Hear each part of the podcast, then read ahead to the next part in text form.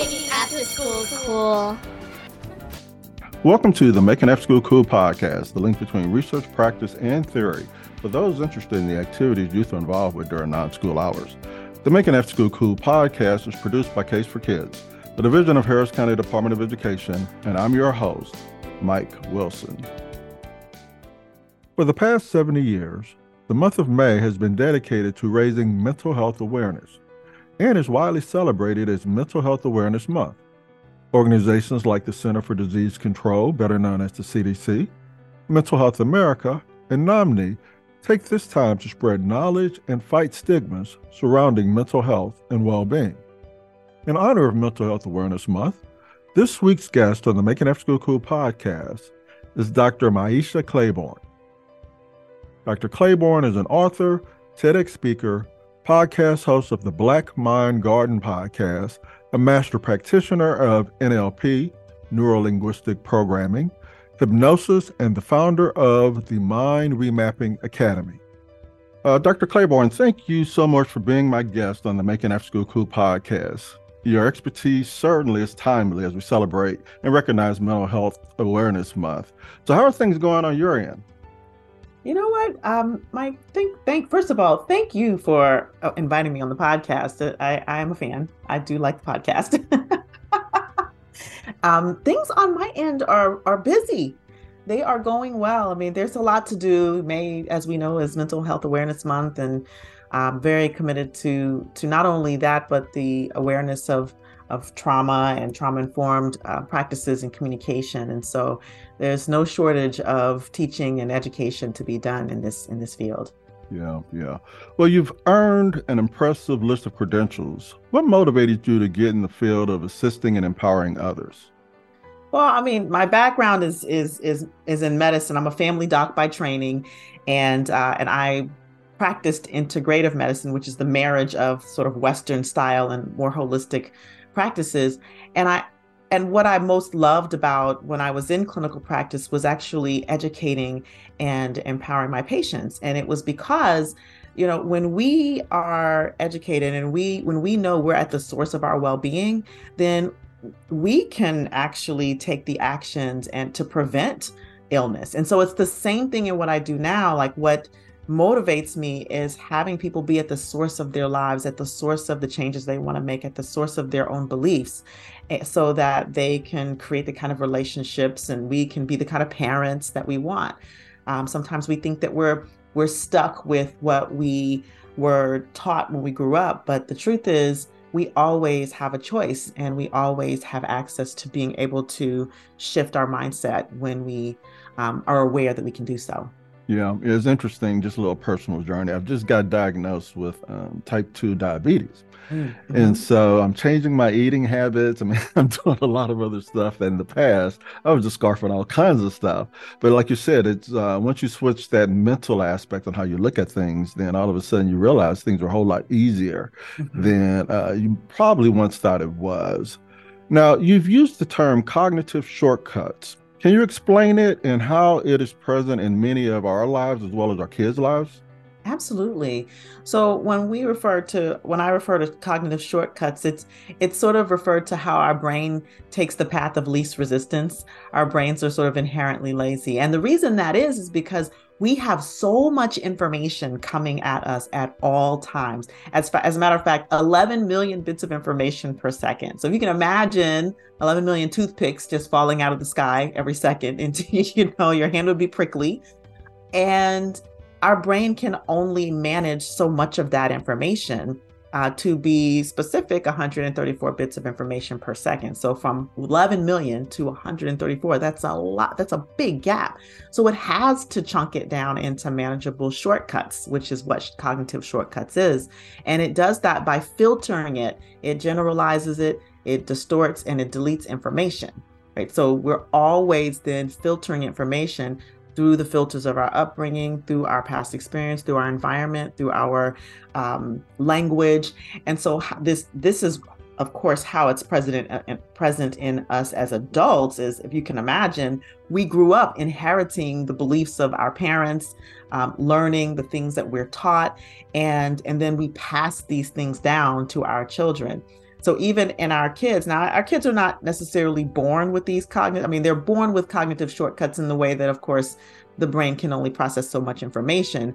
But, you know, the first ten years of life, they're practically sponges anyway. And so as they get older, just as we, as, as with us, they have to create these filters in order to process what's going on around them. So in terms of with our kids, they inherit our beliefs, and that those become their short cognitive shortcuts. They be- inherit the beliefs that they learn in classrooms, from teachers, from friends, from social, from media, social media. And those become some of the filters through which information is processed. And I think as, as adults, as caretakers of, of children, um, parents and a parent adjacent, we have to be mindful of the kind of of influence that we have, because we are in effect helping to create those cognitive shortcuts, and we want to create ones that are empowering, because the fact of the matter is our brain is going to do it anyway. So if we say that we are at the source of it, how can we empower more empowering shortcuts for our kids? Now, you mentioned mental filters. Um, mm-hmm. Is it possible for us to change our mental filters and use them in a way to make us more productive and successful? There are filters you absolutely cannot change, right? So there are filters, your past, your the the your your past experiences, your past experience, the past of the past, it happened. So that's a filter you cannot change. Now you can change the way you see the past, right? So that's a way that you can expand that filter. Um, the filters of belief and attitude, those are filters that can be changed. The filters of environment can be shifted and changed. So yes, there are many filters that can be changed. And um, in terms of environment, I mean, that's the, the easiest filter to change. But in terms of belief, I think we have to understand what our beliefs are in order to be able to change them, and to know that beliefs can be shifted, and to understand where the belief comes from, so that we can actually be curious and question, is that actually true for us now? Now, I know a lot of times, you know, you speak on past experiences, and some, some of it may be tragic, some of it's positive. What strategies would you suggest to help people move away from the victimization mentality?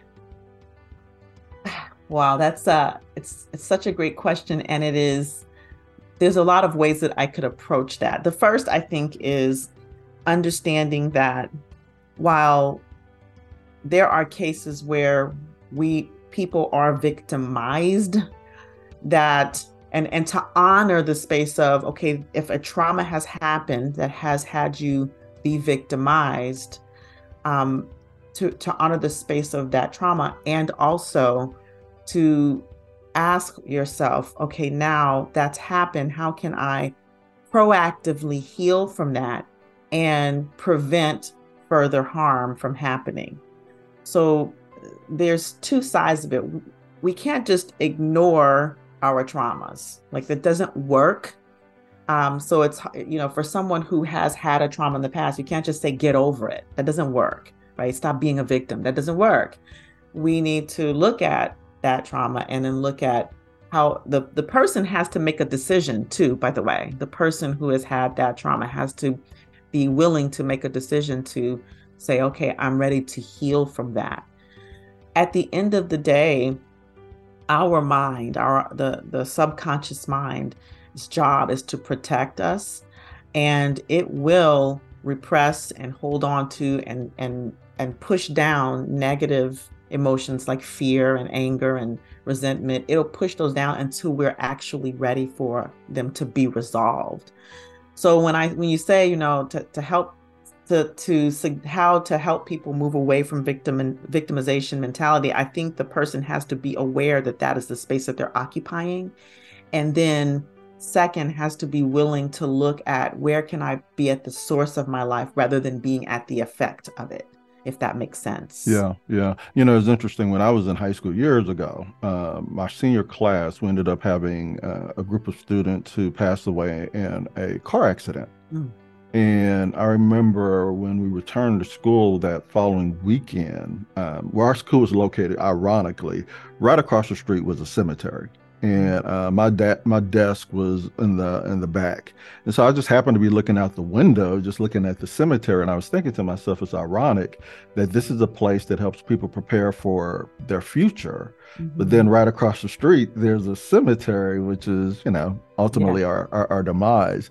And I think the teacher noticed me glancing out of the window. And I think she just assumed that I was going through some kind of traumatic episode, because one of the students that passed was in, in that particular class. Mm-hmm. And at that moment, I really wasn't. You know, I was just kind of thinking of the irony of the of the setting. Right. But I think sometimes when we, you know, look at kids and we know that they're going through a traumatic experience, especially when you're young and you're having to deal with death, I think you kind of sometimes reach out and maybe over exaggerate the fact that they're going through some trauma, or maybe at that particular moment, they're not ready to talk about it. I remember later that day, because he was on our basketball team, and when we went to basketball practice, I think it all hit us. And they had a counselor in, and you know, they were talking with us and, and, and things like that. But yeah, I think for practitioners who work with young people and even parents at times, I think sometimes there's two responses. One, when you know the, the child is going through a traumatic experience, of just ignoring it and say, hey, get over mm-hmm. it, you know. Mm-hmm. And then the other is almost overcompensate, you yeah. know, and not necessarily let the child um, dwell with their feelings. And then when they're ready, you know, be able to share and talk about it.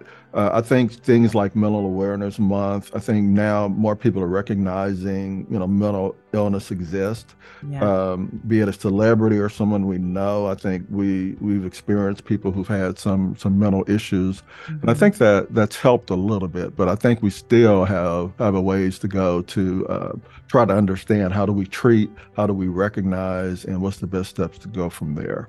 Absolutely. Absolutely. I think that, you know, to to your point, this space of, you know, ignoring versus overcompensating, one of the things that I think is useful for, you know, especially adults, I think anyone, but adults specifically managing with children, is to just continue to let them know that when they're ready to talk about it, that you're there, and give them that space to process it.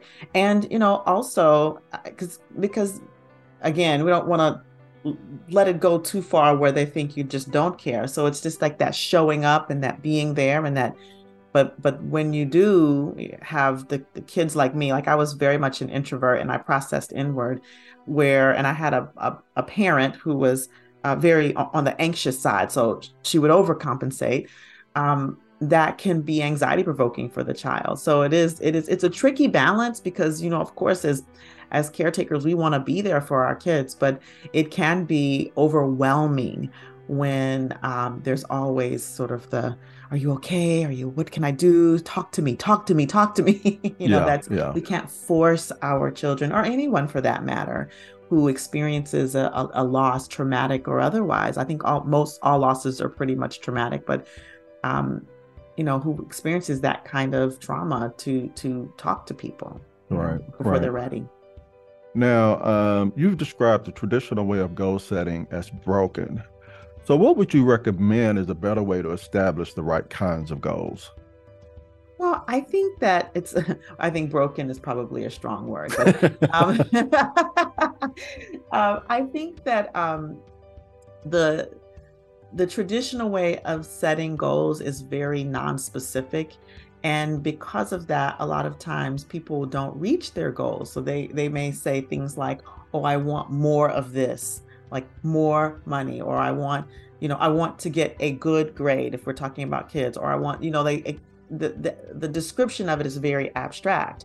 And the problem with that is that, you know, one dollar is more money than you had a minute ago. So when you're very nonspecific, what what the world produces or what the unconscious mind looks for to match that goal is very nonspecific.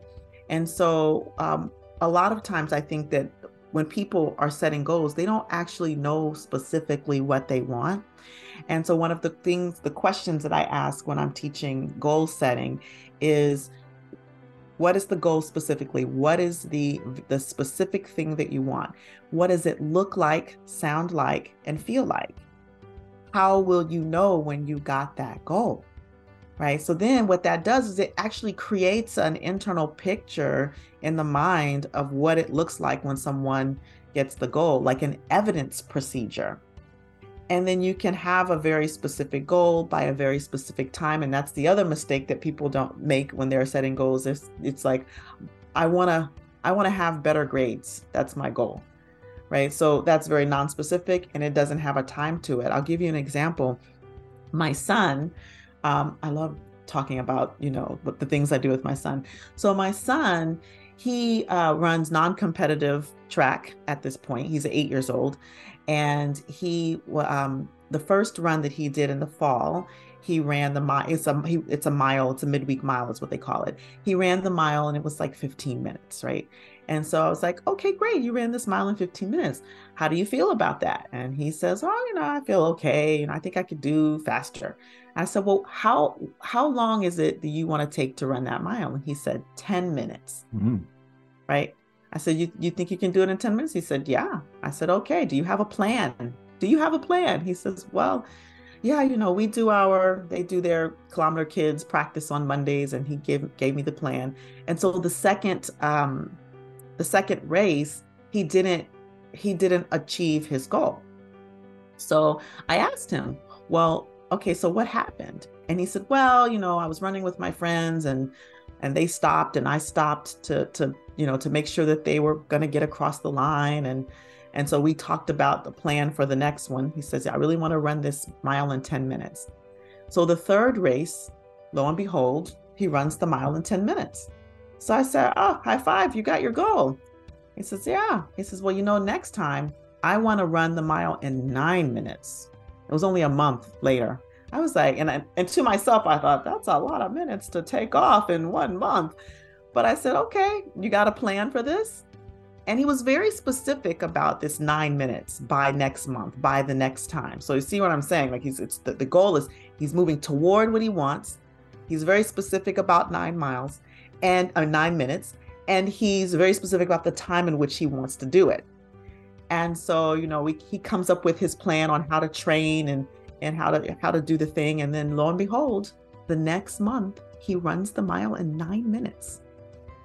And so I say all that to say, when when you're very specific about what you want, especially with our kids, I think this is just really important with, with kids to teach them early how to set goals. When they're very specific and they have a time that's that's attached to it and they know what it looks like, what it sounds like, what it feels like to achieve that goal and the evidence, then they're able to create the plan in order to get to that goal. You know, that's, that's, that's so true. And, and thank you for sharing that story. I have one very similar, you know, I, I've changed and have adopted this healthier lifestyle. Mm-hmm. And so one of the things I was going to do, and in the Houston area, there's a lot of parks and, and people jog around the parks. It's like, you know, I'm going I'm going to go into jogging. And I applaud him from doing a mile because a mile is pretty a pretty great distance. And so, yeah, I invested in some running shoes. I planned out my day in the evenings. I'm gonna go and run at this particular park. And so, you know, that first day I went, and again, the park to do the entire lap is about a mile, a mile and a half. Mm-hmm. Uh, I realized probably maybe a quarter of the way in that I'm not gonna make a jogging this entire mile. Let's start off walking and let's just try to finish it before we go, we move into the, the jogging. So I agree, having specifics, you know, knowing where your starting point is, mm-hmm. gradually improving if that's something that you seek. So yeah, I think he, he, he really, I don't know if he consciously did it or subconsciously did it, but uh, he definitely established some realistic, some realistic goals. Yes. It, And unfortunately, I think when people set some goals, and it's something that they could eventually attain, but they make it so large. And if they don't initially succeed, they give up the entire goal. Yes. And that's kind should. of a tragedy when, when some something like that happens. I know, you know my my daughter, she's going to be a senior next year. Mm-hmm. And, you know, every time she meets some family members and so on, they always ask, you know, what, what's your plan for after graduation? Right. And I think it's creating a little anxiety because mm-hmm. she really hadn't thought, I mean, she knows she's going to college. She doesn't right. know what she want to major in. Mm-hmm. She kind of knows the, the quality of life she wants. And I've always tell her, start with that. If you know mm-hmm. the quality of life you want, then you can kind of backtrack on, okay, what is going to lead you to this quality of life. When I was younger, I've always wanted to take vacations with my family. We used to always visit grandparents. That was, that was our vacation. Right. And I'm like, no, I want to take my, my children on vacation. Right. So that was my big goal. Now, how I was going to be able to establish that took mm-hmm. a little longer to to uh, process. But at the end of the day, that was my overlaying goal. Will this type of occupation, will this type of job, will this will allow me to take my kids to Disney, to amusement park, to visit, you know, historical markers, those types of things. Those were uh, a big ultimate goal of mine. So yeah, I think, you know, establishing a realistic concrete and then kind of filling in the steps along the way is, is an awesome plan. Yeah, I want to speak to what you were saying about when when we sometimes, um, when we don't reach that goal and, and then giving it up altogether. And I think that that has to do with a, our relationship to this word failure and how we personalize that so much. And to understand that, you know, failure is really just feedback, right? There's no, there's no such thing as a person is a failure. You know, like a person cannot be a, a person's a person. So I think that when when we start to say things like, oh, I'm a failed or failure, or I, you know, or I'm, I, I failed, I failed, as, as opposed to uh, there is a failure of performance, right? When we start to take it outside of our characteristics or our personality, and we really start to see this word of failure as a guide, like, oh, I failed to meet this goal. That means there was something missing that maybe I missed in preparation, or that I didn't think about, that that created a gap between what I wanted and what I actually did. And when we teach our kids, number one, that, I mean, to, to fail at certain things is part of life. Right? It's it's part of life. And when we use that as sort of like a G P S, okay, well, what what is that feedback? What was missing? Then we can we can actually close that gap and reach those goals. So I just think it's so important to reframe failure for ourselves, particularly because I think kids inherit what, the conversations that we take on. When we reframe failure for ourselves, then we also reframe it for our kids, because the way we approach it with our kids is different. And I think so it's it's so good what you what you're you know teaching your daughter, like start with what the end in mind, like what is it that you what kind of lifestyle do you want? And I'd add to that, like, what is it that you love to do? I think that, you know, in the X gen, um, the X generation, we have um, we we have chosen career fields based on either the lifestyle or what our parents wanted or expected, or being a legacy, right? Or being a first gen generation out of a particular circumstance, and not always for what we also enjoy and what we're good at. So, you know, I think it was Jack Canfield. He talks in his book, the um, Success Principles. There's one of the Success Principles is, is discover what you're good at, discover what you enjoy, and then discover how to make money with those things. Right, right? Right, right, right. Those, that is a principle that I have carried with me for all of my career. And, it, and I think what it does is it helps to avoid like getting in a career for twenty years and then discovering like you're miserable, right, even though right. you have the lifestyle, mm-hmm. and then not even to start all over again. Yeah, and so I do kind of try to plant the seed that at the end of the day, I mean, money's nice, but don't chase the money. Find right. something that you enjoy, and what you'll realize at the end of the day is going to be fulfilling, and you'll still be able to live uh, a productive and, and happy life. Yeah. And so, you know, I, I do try to tell them that. I try to take some of the pressure off. I know it's it's already pressure, mm-hmm. um, but, you know, enjoy these stages and enjoy these stages of self-discovery. Mm-hmm. Um, and I told, you know, each generation we've been blessed in our family has done better than the previous generation. Mm-hmm. Not, not that we had a plan, it's just that we've always supported each other. Mm-hmm. And I think, you know, if you feel comfortable in having that support system, even if you don't initially succeed, because I've always said, in my opinion, fail, failure doesn't happen until you quit, or you learn from it and you realize that's not what your purpose was anyway. So it's not necessarily a failure. Yeah. Uh, it's just you're sort of on the wrong track, yeah. uh, which is a good segue to my next question. We've often been told that positive affirmations can result in positive outcomes. However, you suggest that they are not always effective. So what would you say are better ways uh, of discovering positive thinking and better ways to use them? Well, so let me just distinguish why sometimes they're not effective. I think that um, positive affirmations are can be very effective, but when there is a um, an a incongruence, meaning like a mismatch between what we believe and what we say, um, then it takes a long time for the affirmation to take effect. So then what we must do is to look at, if we don't believe what we're saying, what is it that we actually do believe? And what is the source of that belief? When did we come to believe that belief, right? Like what in, what belief did we inherit from our parents, from society, from um, our education that had us, that has us not believe, say, that we could achieve a certain thing or that we could be a certain thing? And once we get to the source of the limiting belief that's, that's, you know, having us come to this wall of, you know, we don't believe the positive affirmation that we're saying. Once we get to the source of that belief, looking at how we shift and change that. And a lot of times that requires, you know, sometimes that can be done in journaling. Sometimes that can be talked out with a, a you know, a family member, a good friend. But sometimes that, that work needs to be done with a therapist or like a coach or someone like that, someone who can see a perspective that you cannot see, right? And so, you know, I work often with my son with his belief system, and when I and I often listen for when limiting beliefs are coming up, and then looking at how, what, you know, what, how did you come to believe that? What makes you think that way specifically?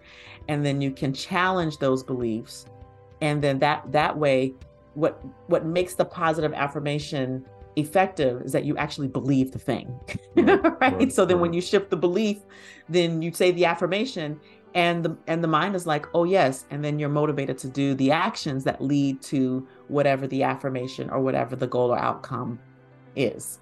Yeah. And I think the unique thing sometimes, I, I like surrounding myself with positive thinking people. Mm-hmm. And I recall when I was younger and I really didn't know a lot about affirmations and self-beliefs and, you know, setting goals and, and things like that. But I was tall for my age all the way up until high school. So in junior high, I was over six foot tall. You know, I played basketball, played sports, and I'm like, hey, I'm going to be a pro. You know, that was my thought. Mm-hmm. And I quickly realized that I stopped growing and that probably was not going to happen. And so, um, but it also gave me the opportunity to network with some awesome people. Mm-hmm. Uh, gave me the opportunity to start thinking in terms of seeing myself as a college student. So there were some other things that came along with it that was beyond just quote unquote being the professional athlete that I saw on T V. So in one end, even though I didn't, that was technically an unrealistic goal.